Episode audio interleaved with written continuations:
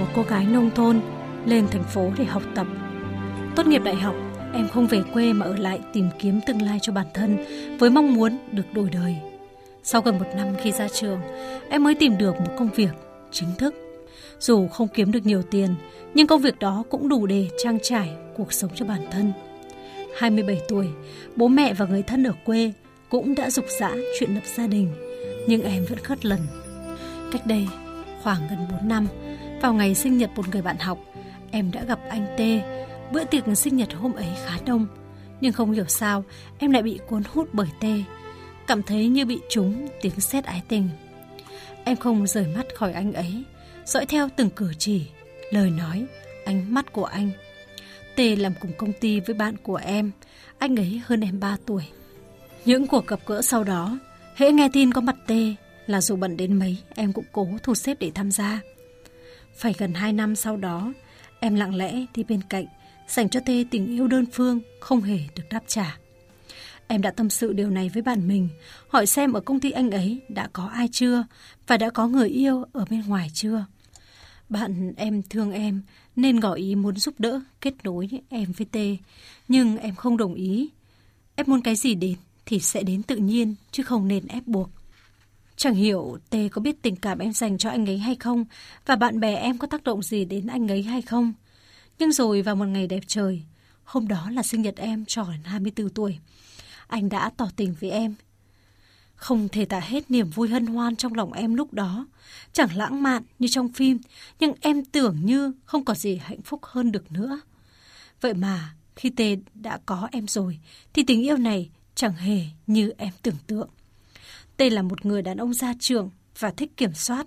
Anh ấy nắm được điểm yếu của em là quá yêu anh ấy, nên thường xuyên ép em phải làm mọi việc theo ý của anh.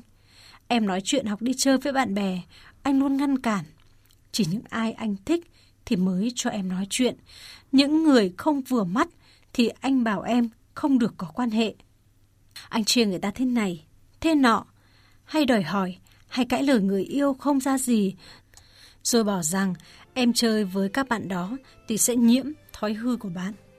Tề cũng cấm em không được giao tiếp, chuyện trò với bạn bè trên mạng, thường xuyên kiểm tra điện thoại của em xem có trao đổi với những người mà anh không thích hay không. Trang cá nhân của em anh cũng vào rồi chặn tương tác những người bạn của em mà anh không thích, rồi còn tự trả lời vào những comment của bạn em với danh nghĩa là em. Có thể nói, em mất tự do hoàn toàn từ khi yêu anh. Em đã góp ý với T nhiều lần rằng ai cũng cần có khóc nhỏ của riêng mình, nhưng anh không nghe, còn quát tháo và bảo nếu không nghe lời anh thì sẽ không cho em dùng điện thoại thông minh, chỉ cho dùng điện thoại đen trắng để khỏi có phương tiện mà giao lưu trên mạng.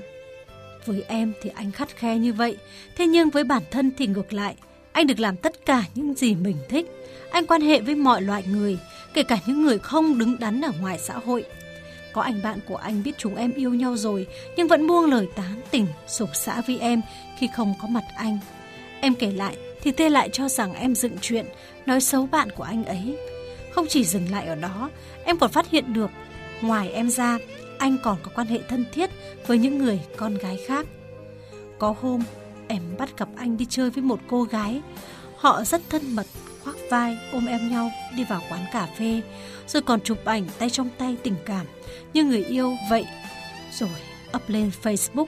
Em yêu cầu anh giải thích, thì anh bảo rằng cô gái đó yêu đơn phương anh, còn anh chỉ coi như bạn bè thôi. Em cũng định cho qua chuyện này. Nhưng gần đây cô ấy vẫn thường xuyên nhắn tin, gọi điện cho anh. Em giận quá nên hôm trước cô lấy số của cô ấy ở máy của anh rồi hẹn gặp. Em bảo cô ấy đừng làm như thế nữa. Tề đã có người yêu là em rồi. Phát hiện chuyện này anh mắng em không ra gì, văng tục, chửi bậy, rồi bảo em là con nọ, con kia.